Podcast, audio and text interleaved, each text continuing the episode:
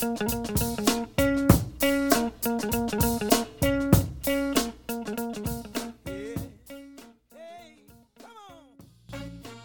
to the Kelly Patrick Show. Thank you so much for tuning in. In today's episode, I am joined by Evan Barrett.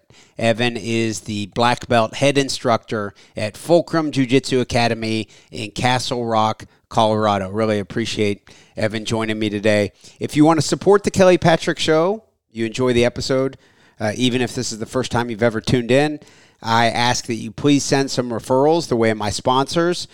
As many of you know, I am a health insurance broker. I'm licensed in 14 states across the country. I help people who are going on to Medicare or just want to shop their Medicare coverage. Coincidentally, for today's episode, my cousin Christopher Kimisat trains at Fulcrum Jiu Jitsu Academy, once again in Castle Rock, Colorado. And he does the same thing I do. He's licensed in different states than I am. So, anyone in the United States, if you need help with health insurance, specifically Medicare coverage. That's Medicare Advantage, Medicare Supplement, prescription drug coverage. Send your referrals my way. And if it's me that takes care of you, great. Or if it's my cousin Christopher Kim- Kimisat, also, he will take great care of you. So I appreciate everyone tuning into the Kelly Patrick Show. Here are the details about the sponsors. The title sponsor of the show is Louisville Combat Academy, located at 7908 Beulah Church Road, Louisville, Kentucky 40228. They have a great MMA program, but also, even if you aren't planning on fighting in the cage, they have a great jiu-jitsu program for adults, female-friendly classes, and a great kids program also. Check out Louisville Combat Academy. Heidi Solars Coots. Heidi is a licensed clinical social worker and licensed clinical alcohol and drug counselor, specializing in treating anxiety, depression, trauma, and addiction with a mindful and holistic approach. Heidi is actually my mother, and I can attest she is a saint. Call her at 502 457 1823. Virtual and telephonic appointments are available anywhere in the United States. Veercast Digital Media. Veercast Digital Media at veercast.com. Matt McCarthy runs Veercast, and he is also the producer for The Kelly Patrick Show. They do video production, aerial drone photography,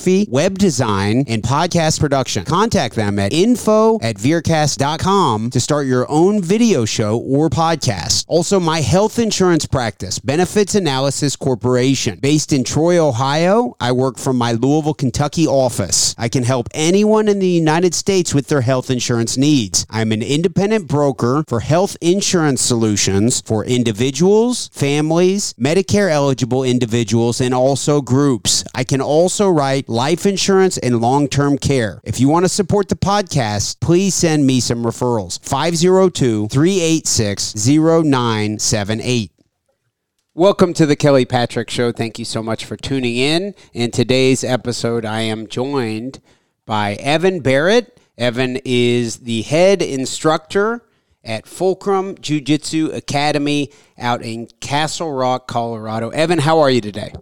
I'm really good. Thanks for having me on. Yeah, I really appreciate you joining me. Uh, yeah, of course. For those of our my listeners who don't know, I I've been training jujitsu for coming up on about seven years, and I, I love it. It's so much fun. It has had such a positive impact on my life, uh, but also my three kids. And so, I mean, I am just a big time fan of it. I found it here in Louisville, Kentucky, thanks to Professor Scott Smith. Um, but my cousin Chris, I grew up with my cousin Chris. He's just a couple years uh, uh, older than me. Um, he lives in Colorado, and within the past year, he has started training, and then his son Connor also.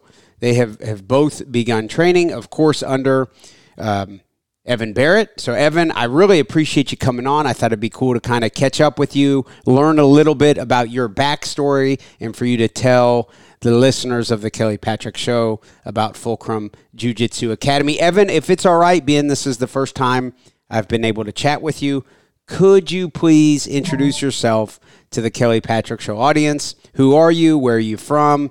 Uh, what brought you into the world of martial arts? Yeah, absolutely. Um, so I've been doing jujitsu now for coming on 15 years. Um, when I actually started jujitsu, it was in 2008 and we were actually um, my first academy was actually a Rickson affiliate, so I thought it was interesting that uh, the gym you're at is Pedro Sauer affiliated. So that was kind of cool when I was uh, stalking you on Facebook.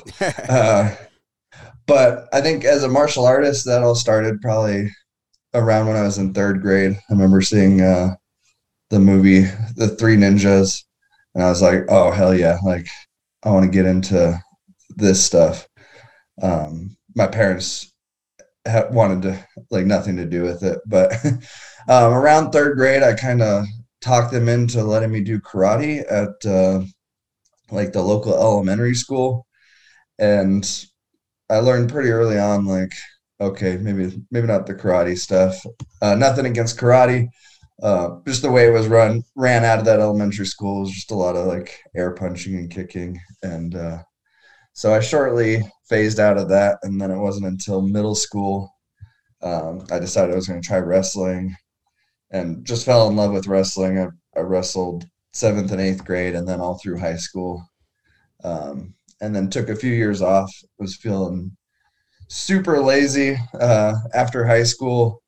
And then uh, just at a whim, I decided to go try jujitsu, and I saw I saw the Rickson affiliate down the street from my house, and just kind of popped in there, and uh, just never stopped since I started. Um, I realized really quickly how valuable valuable jujitsu is, um, and just how much it changes lives, and can be such a a positive um, sport or martial art for anybody. So okay, sorry to interrupt you there, but um, in 2008, that's when you made your way into the Rickson affiliate gym, right? Uh huh. Yeah. At that time, uh, what did you know about Rickson? Had you seen maybe the YouTube, you know, movie or documentary Choke? What did you know about yeah, Rickson so, Gracie, and were you a fan of MMA at that time? Kind of a funny thing, yeah. I was a fan of MMA. That's what got me into jiu-jitsu. Um, when I walked into that gym, I didn't really know much about Rickson or anything like that. Um, but actually, it was a prerequisite before I could sign up, before I could try a class. Um, the instructor there made me sit and watch the VHS of Choke. really? Yeah. So I had to watch through that, and then I then I could get on the mat. So it was kind of a funny, interesting um, intro to getting into jujitsu. But yeah, um, that that was about the extent of what I knew about Rickson coming in, and then I was able to watch that documentary, and it kind of filled in a lot of those gaps. So, okay, so you went into the Rickson Academy in 2008. I interrupted you there. Where where did you your jujitsu journey go from there? So I was there for about a year, um, and then that was in Aurora, Colorado. After that year, I moved down to Castle Rock and started training with um, Professor Curtis Hill, who is uh, a black belt under Megaton Dias. Um, and we trained here from about 2010 until 2017 under Curtis. Um, I got my blue belt, purple belt, and brown belt all from Curtis Hill. Um, and then it was about that time that the gym got bought out and then we started to affiliate with drysdale robert drysdale. Um, and then i was asked to kind of run the gym um, manage the gym run the classes and things like that uh, once curtis left. And so i started making frequent trips to vegas to try to get some training in with robert drysdale um, since that's who we're affiliated under. Um, and then in 2018 yeah 2018 um, i was out there for masters worlds camp. And then i competed at masters worlds and then was awarded my black belt through robert drysdale um, after the masters worlds competition um, after a bad loss. But it was it was still a good day yeah. That's interesting. So you you received the black belt after you said a bad loss, but um, yeah, would would you have preferred not to receive it then, or I mean, what can you take from that? Does does that type of a an experience, you know, does it help you as an instructor? I guess you could you could look at this from many different angles, but mm. uh, of course, being a wrestler, I'm sure. I mean, every wrestler out there, they're familiar with with losing, but you know, winning, of course, is the goal. But you have right. to you have to kind of like a defensive back in football. You have to have almost I don't want to say forget about the losses, but that's part of it. So, what do you take from you receiving your black belt after a loss?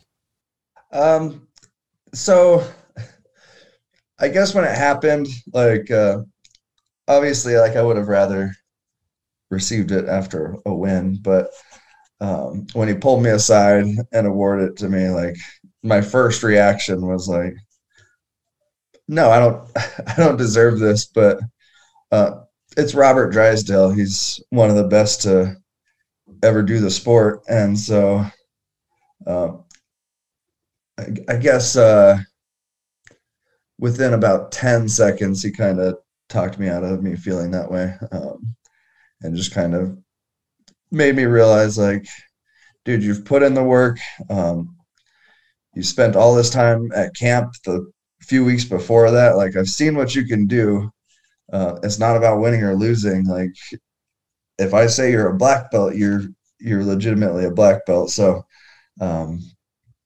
yeah did i want to get it off of a loss no but the fact that i felt uh, drysdale was able to see me and recognize that I was there. Like I'll accept that, right?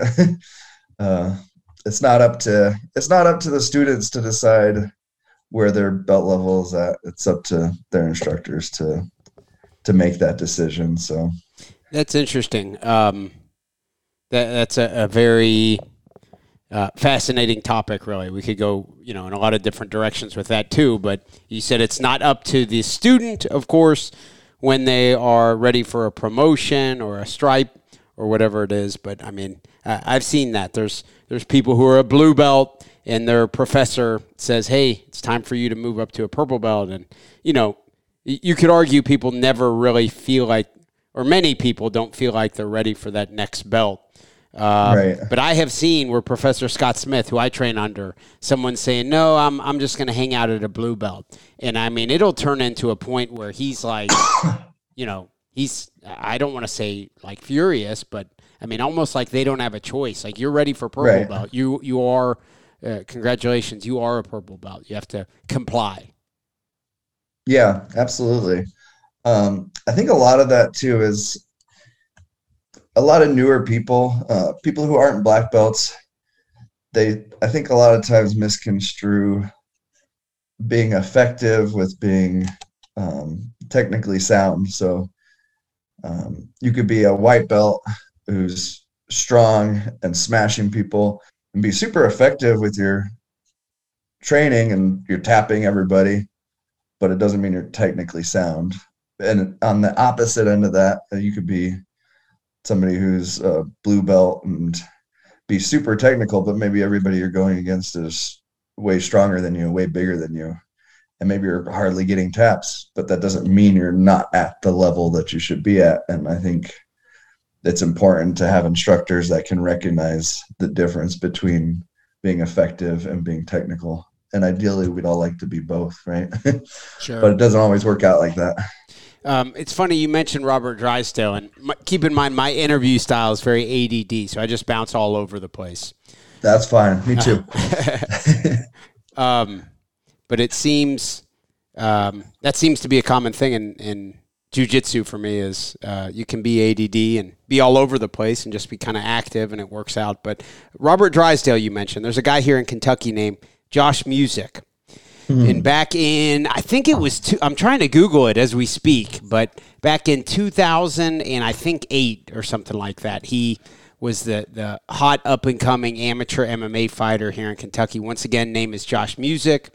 And then he, so he was sitting at seven and one in his amateur career, and he faced off against Robert Drysdale, and he lost via submission in the first round. He's been on the Kelly Patrick show uh, many times. Once again, Josh Music, and so that's kind of was the end of his MMA career. Robert Drysdale, of course, more I guess you'd say more of an accomplished uh, jiu-jitsu competitor, but also has had a very successful MMA career. Yeah. Um, does does Drysdale make it out to your gym often?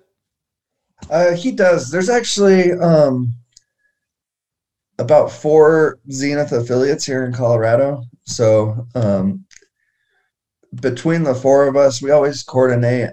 Um, he always changes. He comes out about twice a year, maybe three times a year. Um, but he'll always come to a different affiliate here in Colorado.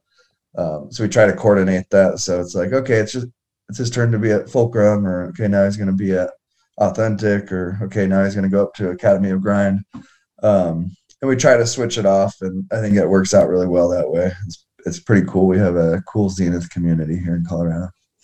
Okay, very cool. Um, if you could describe to me Fulcrum Jiu Jitsu Academy, of course, my cousin Chris and and um, my cousin Connor trained there. They've had a great experience. But if you could describe Fulcrum to the listeners of the Kelly Patrick Show, many of them are familiar with Jiu Jitsu, of course. But what's the focus of Fulcrum Jiu Jitsu Academy? Yeah, absolutely. Kind of a big question, a broad question, and I'll answer it in the most, the least ADD way I can possibly do that. Um, but I think first and foremost, um, we're very family oriented. Um, I I think I've sorry. Uh, I think that I've cultivated an environment that doesn't have a lot of uh, meatheads and egos and things like that. Um, I get a lot of comments from people saying that like it's a very different feel than a lot of places they've gone. Um, and the fact that like everybody's trying to build each other up, everybody's friends here, and hardly ever do we have people that are here that are assholes or out to hurt anybody or um, just like are in it for themselves, right? And if if that does happen, like I think they realize pretty early on, like, okay, maybe this isn't the gym for you. And there's plenty of gyms in Castle Rock. Um, so it's nice that we can be unique to what we want to be. Um, we don't have to cater to anything that we don't want, right? So, um, first and foremost, uh, very family friendly gym, um, and just a good gym for people to train at who, who want to get better. Um, I guess second of all, if we're talking my approach to teaching, uh, it's called Fulcrum Jiu Jitsu Academy, uh, kind of for a reason, because um, I very much believe in concepts in Jiu Jitsu and under like getting people to understand how leverage affects your training. Um, so Fulcrum just kind of makes sense as far as the title of the gym goes. But um, I, I say the words frames and I say the words levers so much in class that um, my students are sick of hearing it. Um, but I think that's one of the most important things to understand early on is how to properly use frames and on the opposite end of that of how to not engage in frames and how to disconnect from frames and access your opponent's limbs as levers, right? So um, that's a, a huge focus. And so any of the techniques that I'm teaching, I try to um, really drive that home. Okay. Um, now I know I am not quite sure what the etiquette is on this, so you you know feel free to answer what you want or not. But um, I think my cousin uh, Chris mentioned, is there like kickboxing classes also? So you guys have a kids program, adult jujitsu, yeah. kids jujitsu. Is there kickboxing? And if you don't care to mention, um, about how many students do you have? Yeah, absolutely. So yeah, we have jujitsu. We do nogi jujitsu. Um, we have Muay Thai classes. We have kickboxing. That's um, like kind of like a cardio kickboxing sort of thing. Um, we have youth Muay Thai. Uh, we just recently started doing, uh, we call it pint size rollers class, and it's for kids um, 18 months to three years old. Um, oh wow! Really, I haven't heard of that. That's probably the cutest class we have at our gym. So um, wow, I've not heard of that. I teach kids jujitsu, and the youngest uh, we normally accept is four. I've seen three on the mats, three years old. But wow, mm. you're hmm. taking it really young. What, what's that class like? Um, so that one we actually have the kids work with their parents. So the parents bring the, the kids to class. Um, and everything that they're doing, the kids are doing with their parents on the mat. So it's not like these 18 month old three year olds are like rolling hard with each other or anything like that. But it's just a way to get them exposed to um, jujitsu movements early on. Um, and the kids seem to love it. So we did one four week session where it was twice a week for four weeks. We just don't want to burn the kids out early on, and we're actually just getting ready to start um, the second session of that this week. Um, just because there was such a high demand for it afterwards, we kind of started it as kind of like a test, like let's see how this goes, and it was a big hit. So um, we're gonna keep it going and probably do that uh, every couple of months, like a four week program of that. Um, but yeah, so we have that. We have Muay Thai, kickboxing, jujitsu. Um, no yoga yet, no Pilates or anything like that. But yeah, we probably have about 200 students that come through our gym. Um, and that's divided amongst all the classes kickboxing, Muay Thai, Jiu Jitsu. So interesting. There's so many different ways to run a Jiu Jitsu uh, academy, and I'm sure you're even more familiar with that than I am. You see some places that focus on, they'll do just Jiu Jitsu. You know, that's mm-hmm. all, all they do. Just, you know, kids and adult Jiu Jitsu, that's it. Uh, some gyms will have jujitsu and a boxing program, or you know, some gyms will have you know they've got a full locker room with showers, and then there's some that mm. don't. And I mean, there's so many different variables that go yeah, into absolutely. they go into uh, uh, presenting you know the product that you're, I guess, yeah, that you're selling, and then you know uh, uh, how it goes from that. What are your thoughts on? Um, the balance between well i should ask also do you have like mma fighters? Are there active mma fighters training at your gym? Things like that. Um, um, and, and then also what do you think of the balance of trying to make it all work together? Yeah i think it's really hard to try to be everything for everybody. Uh, so i think as somebody who's running a gym you have to figure out early on like what is it that you want to do? Do you want to be um, a super competitive academy? Do you want to train MMA fighters? Do you want to be more family friendly?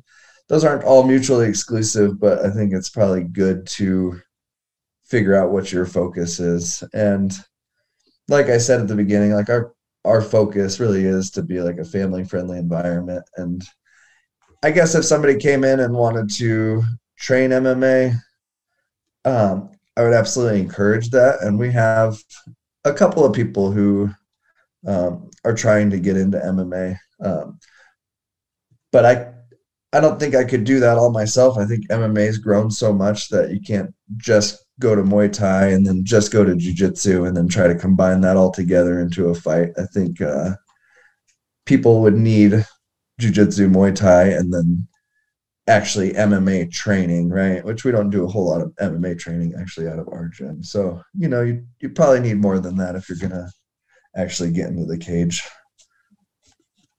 Yeah, that seems to be a uh, here in Louisville, Kentucky. You know, we have many different variations of jujitsu gyms.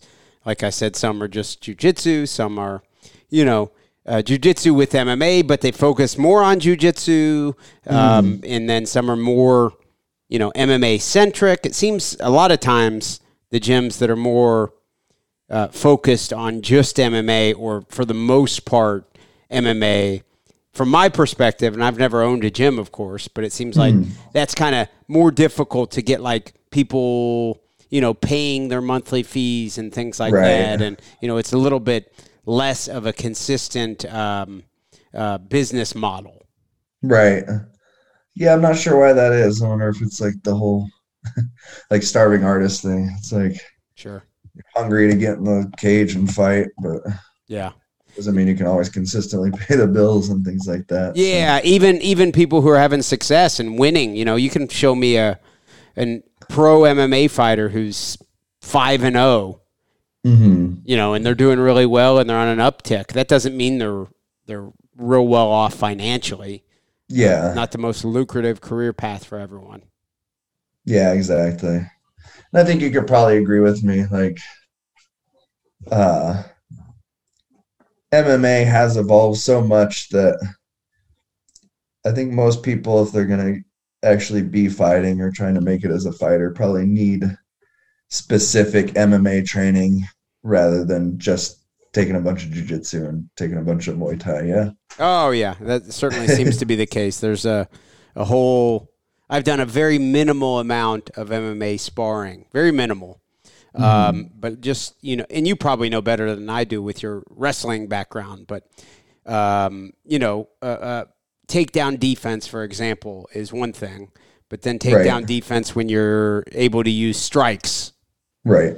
you know, I mean, that's just a very different thing. I mean, it's yeah, you know, exactly. there's some some crossover. Um, Use of the cage, like oh all yeah, that stuff. Yeah, there's a lot so of much. stuff. The four ounce gloves. mm-hmm. Yeah, uh, absolutely.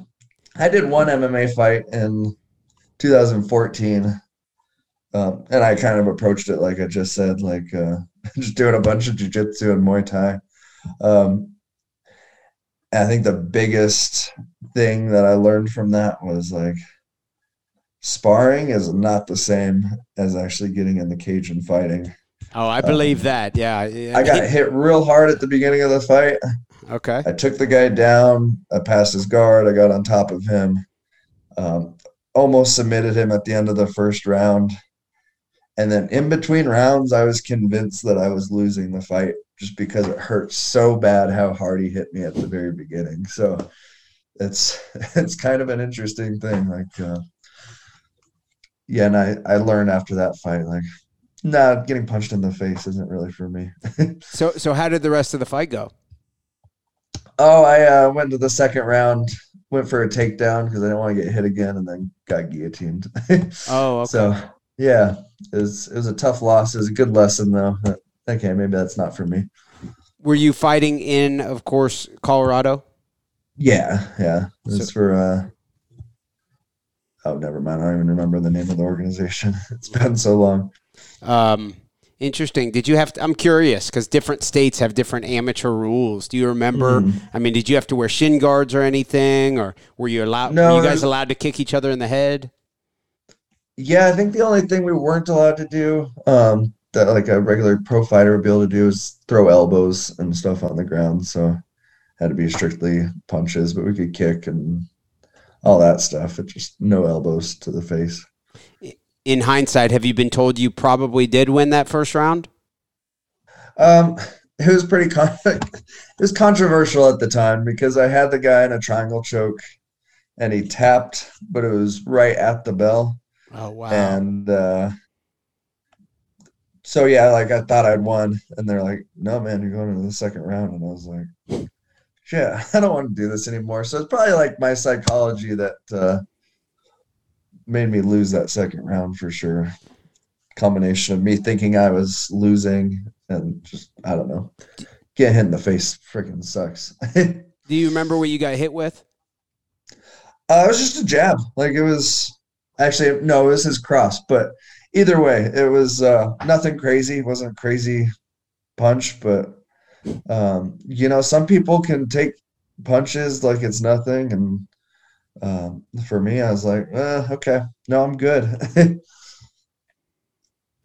so just a, a, straight punch, and then you got him down on the ground. That's interesting, man. That's cool, though. In hindsight, I um, would imagine, even though your amateur career you know, ended at 0 and 1, kind of a, a, cool experience that you can look back on and gives you at least some perspective when it comes to using your jujitsu and the entirety of being a martial artist.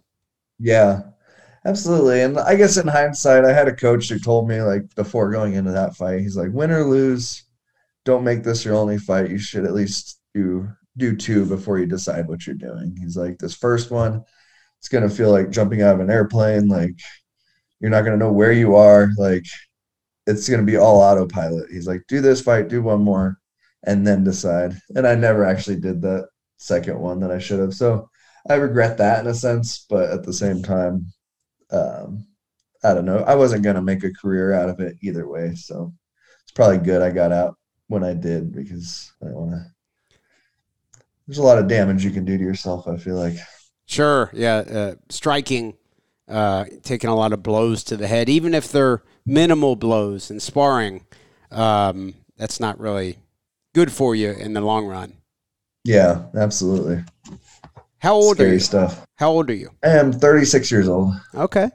And do you still compete at all in jujitsu? Uh, frequently, yeah. So um, I just got done competing at Masters Worlds a few weeks ago. Um, that was an insane tournament. I don't, have you ever gone out there for? I have not. No. Nope. It's so cool because you have all these, all these people in a small space, um, like around the Westgate in Vegas, um, and the convention center is right next door, and it's like just a few days of like being around a huge group of just people who are who love jujitsu. It's it's such a fun time. If you ever get a chance to do that tournament, it's uh, it's a good one. Um, but yeah, I, I try to compete as much as I can. Um, I always told myself and my students that if I'm healthy, I'm going to be competing in jujitsu. So um, I'm going to take that as far as as far as I can. Right. Uh, I think it's important. You say you think it's important. What if someone starts training jujitsu and it turns out they have no aspirations to compete?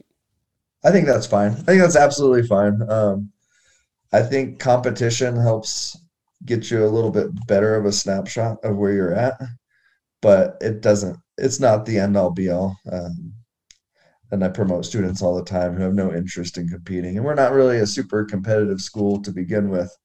Um, but I I try to encourage everybody to compete. I've had people who a month into it, they're like, "Hey, I want to compete. Like, is that a bad idea since I've only been doing this for a month?" And I'm like, "No, like go out there and give it a try." I was like, "Don't place don't place all your hopes and dreams on this one tournament. Like go out there, win, go out there and lose, it doesn't matter, but at least it can give you an idea of where you can be or an idea of where you're at. So I I encourage competing, but I also wouldn't hold anybody back for not competing. You said that you're not a, and I don't want to butcher exactly, you know, what you said, but you said something. Oh, like, that's fine. you- I you- already forgot. That's okay. Um, clearly, I did too. Um, but you said something along the lines of, "We're not a real competitive school." That could be interpreted as being a negative thing. What, are- what are your I could see on that being Yeah. interpreted that way. Yeah. Um, I, I could rephrase that. No, I and- and encourage- I'm not saying that's a negative thing. I'm just curious as to what you meant by it because clearly, you know, there's something there, but at the same time, you've got good numbers. The academy's thriving. People are happy. I mean, the balancing act is there. Yeah, absolutely. Um, I guess a lot of it is I don't have a ton of students who are interested in competing. Um, and so, as much as I would like to go to tournaments and bring huge numbers and um, take home trophies and things like that for our gym, um, we're not there yet. And I will keep encouraging competition, but um, trying to be realistic with where we're at. Um, and that like to me that's fine if people don't want to compete and i would never begrudge anybody any of my students or anything for that so i don't mean we're not competitive as in we suck at jujitsu i mean we're not competitive as in i don't have a ton of people who are interested in competing but uh, i do think we got some uh, some really good good folks uh, good jujitsu players um, and I think if they did go out and compete, I think they would surprise themselves for sure. Inevitably, a question like this will result in you leaving someone out. But do you have anyone in particular who's maybe um, trained ever since they were a kid? They've come up through the ranks. They're still training, and it's you know maybe it's a a, a hobby they do a couple days a week, so it's not their entire life, but kind of embodies what Fulcrum Jiu Jitsu Academy is about. Once again, I apologize if I'm forcing you to mention one person's name and then leaving other people uh, off. But is there anyone in particular that embodies what Fulcrum Jiu Jitsu Academy is about? Oh man, that's a tough question. we have a, I don't know, we have a pretty diverse group of people. We got younger kids, but uh, we got a lot of older people as well. Um, I would, if you're asking about people who started as a kid, we have, um, I have a blue belt. His name's Josiah. Um, funniest kid in the gym. Uh, I wouldn't. He's uh 21 years old, but like to me, that's still a kid. Uh, and I think I would I'd bring him up because there's nobody in the gym that doesn't get a laugh out of him. Uh, he's just always cracking jokes um, and just making the environment fun. And he's uh, he just recently actually I started um, I started uh, paying him to teach a few kids classes here. Um, so that's been really good. And the kid is has a crazy wicked baseball choke. Um, he submitted a, about 15 people with it and he's put to sleep. I think his body counts up to seven for people he's put to sleep in tournaments with his baseball choke. Man, that, that can sneak up on you. I've went to sleep from uh, a guy named Clint that I train with. Uh-huh. Um, baseball bat chokes, any type of, you know, crafty collar choke like that can sneak up on you and then just boom, you're asleep. Yeah. Um, yeah. And, uh, I wouldn't say he embodies Fulcrum Jiu Jitsu Academy, but um, he definitely embodies like the personality of our gym, like just fun. We don't take ourselves super seriously. It's just a, a good, fun environment to be in. So, um, you mentioned something there. You said you started paying him to teach the kids classes. I actually hmm. teach mm. kids classes at Gracie Jiu Jitsu of Kentucky, and you know it, it's not my full time job. It's not my primary source of income, but Professor Scott Smith also pays the instructors. Okay. Mm. So I know not all gyms do that. Sometimes they'll have like someone teaching and is a, you know, uh, in exchange for teaching, they don't have to pay to train at the academy and maybe their kids train or, you know, things like that. But at Gracie, Kentucky, uh, Scott Smith is adamant that he does pay. Once again, it's not like, you know, it's not going to be a full you know salary you can live off of, but it is right. paying your instructors. What are your thoughts on that? Um, is that important? Uh, was that your idea? And uh, uh, what do you think of the concept of paying your instructors, even if it's you know I assume not a whole lot of money, but is it important to pay your instructors? Yeah, absolutely. So I would start by talking about the people who I don't pay to help teach and things like that. Um, I don't pay everybody. Uh, to me, it's a consistency thing. So I have a lot of people that help me out, um, but you know they can be there Mondays and Wednesdays sometimes, or they can be here like, hey, I'll be there Thursday to help you teach. Um, stuff like that where I don't have a consistent schedule for them. Um, and for them, like I want to help them out with their tuition and stuff or helping me out in that regard. But if I'm going to pay somebody, I need to have somebody that I know is going to be here specific days and times. So that's kind of my requisite for it. Um, once I can get that, like, yeah, I'm happy to start paying you for teaching classes. Um, Josiah was a kind of special case. Uh, he lives about a half hour from our gym. Um, so he drives 30 minutes here every day. And he, he's here in the afternoons and he comes back in the evenings. Um, and it was getting to the point where his mom was like, "Dude, you're you're too obsessed with this jujitsu thing. Like, you need to get a job and and uh, get your shit figured out." And so he was like stressing about that. I was like, "Man, let's get you paid. Let's get you paid to start teaching.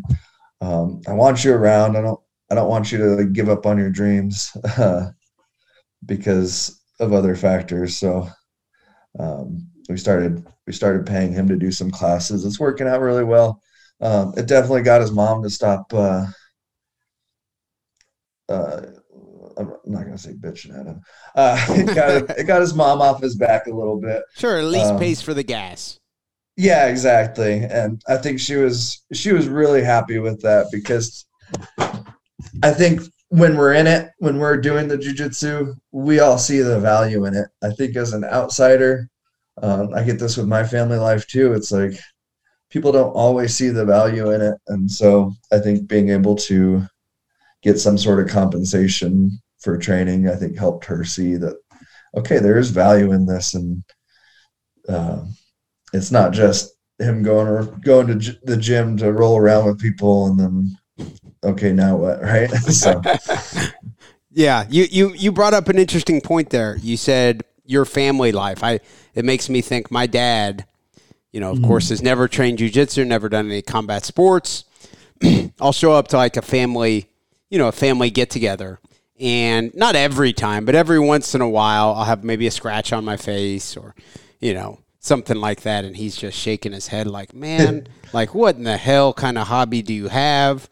Like, how could that be fun? What has your experience been? Does your fam- do you have family members who also train? What have they thought of it? Are you married? Do you have kids? Uh, what's your Yeah, so- situation with your, your family and how they have uh, received your grappling and combat sports hobby? Absolutely. So I have uh, one son. He's 17 years old. Um, he trained jujitsu from five years old till probably about 14, 15 is when he kind of lost interest in it. Found more interest in girls, I guess. But he always says he's going to come back, and I think he probably will eventually. Um, but I think where I screwed up with that was. Um, like kind of pushing him too hard early on to come to jujitsu and stuff like that. Whereas because he started so early, like it wasn't something that was like unique to him. Like it wasn't like this like to me when I started jujitsu, I'm like, wow, like where's this been? Like this is awesome. I've I've never seen all this before. This is great. But to him, he started it at five years old, and by the time he was a teenager, he's like, yeah, I've, I'm done with this. I've seen all this before. There's nothing neat about this. So I think that's kind of where I screwed up with him. Um, yeah, and I'm married. My wife, uh, she's pretty supportive with jujitsu, but there's definitely times where it's like I spend most of my time here at the gym. Like weekends, I'll be um, coaching at competitions, um, going to open mats on Sundays. Uh, so I'm not at home a lot, and I recognize that. And so I think uh, that can be a little strenuous on a on a marriage and stuff like that. But um, bes- despite all that, she's been pretty supportive about uh, the things that I'm doing. So no complaints there. Interesting. Um, once again, I keep mentioning uh, the owner and head instructor at my academy, Scott Smith. He has a son, Dalton, who trained, I think, from age like four through seven or eight years old. And then he got so burnt out on it, Scott was pushing him to compete at that young age that he quit. And he took off like, I think it was 12 or 13 years off the mats. wow. And then right around when I started training, he had recently just gotten back onto the mats at age 20, and now I think he's like I don't know, 28 or 29 something like that, but he's he's all in on it now. He's like a Yeah. he's a brown belt and he loves it. He's one of the guys I train with the most. Um, but Professor Scott Smith constantly mentions him as an example when he's talking to the the parents of the kids at the academy. He's like, if they don't want to compete, that's okay. What's important is they stay on the mats. You know, if you push them too much into competing, and I've seen it happen where, you know, a Yeah. kid feels good, they're doing good in the gym, they feel good, then they go get the shit kicked out of them in front of a crowd of people, and maybe they're a little discouraged, um, or they just don't want to go to class all the time, and you're trying to be a good parent. I've done it. My son, um, you know, he's looking into getting back into it now. But I mean, I per- I actually have done it with my son also. He's 13 years old and hasn't trained in almost a year. So I think that's a, a common kind of recurring uh, theme among uh, uh, parents who practice jujitsu themselves. Yeah. Is that they, regardless of how aware they are, no matter how much Scott warned me, I fell right into that same trap. Uh, Oh yeah, absolutely. Like I remember times when my my son was training and he'd be like screwing off in class where I'd like call him off the mat. I'd be off to the side, I'd call him off the mat and take him in the other room and like yell at him and be like, You need to be listening in class. Like I'd let him have it. And now that I'm a kids instructor, if I saw parents doing that, I'd be like, dude, like just let me handle it. Like uh like they're in this class like i can get a grasp on that right and so like looking back on that it's like yeah i was one of the parents that i wouldn't want to have to deal with um in my kids class so But at, at least funny. you trained, yeah right? it's got to be more annoying, and I don't know who's going to listen to this, so maybe you know, it's got to be more annoying if you see parents who are like super into coaching their kids and being critical, and they're in good shape, and they're like forty years old, and you're thinking, why don't you train, man? If you if you know so much. Yeah, exactly. Um, I don't have a ton of that. I, what's really cool about jujitsu is like, there's been so many times kids start training and the parents are on the sidelines watching. And sometimes it's a few months, sometimes it's a year, but there's a lot of times that the parents are like, oh shit, like I could do this too. Like this isn't that far off from something that I can do. And then they end up signing up as well. So, yep. That's what I happened to me. My my son and my daughter both trained mm. for two years prior to me stepping on the mats. So yeah, that's very common. Very common at our academy in particular. I don't know yeah. if, if that's a common thing. Sounds it sounds like Gracie. Yeah, same Ju- with ours. Yeah, Gracie Jiu Jitsu Kentucky and Fulcrum to me sound like they're pretty similar. They have you know some people who compete, but that's not like the main identity at all of the academy. But yeah. they've got a good kids program, and oftentimes a dad will see his kid training and be like, "Well, I could do this," and they they turn it turns into a big hobby for them, which you know enhances their life big time too, which is so cool. Yeah, I don't know if you've talked to uh, Chris. Um, our 6 a.m. class has turned they. It's one of the wildest things. Um, it's it's grown a lot, and we have a bunch of guys. They started calling it Dad's class because it's all the dads that show up for class. Um, it's like when the kids are still sleeping or mm-hmm. right before they go to school. So it's like their time to come train jiu-jitsu. So it's a bunch of dads whose kids train at night. They're in there super early in the morning without the kids. Yeah. Wow, that's and cool as shit. I know that's very corny to someone who's not familiar with it. It sounds corny, but like that's the coolest shit in the world in my mm-hmm. eyes. And I've never seen anything like this at our gym before, but um, that group of guys have like started a, a group chat with each other. Um, they'll like get together and have barbecues and things like that together. They'll they'll go out for drinks. Like, uh, it's like their own separate uh, academy within the academy. Not to be like exclusionary, like anybody's welcome in that that class, but it's just I've never seen a group of friends develop um, as quickly as with with that 6 a.m. group. It's really interesting. Very cool.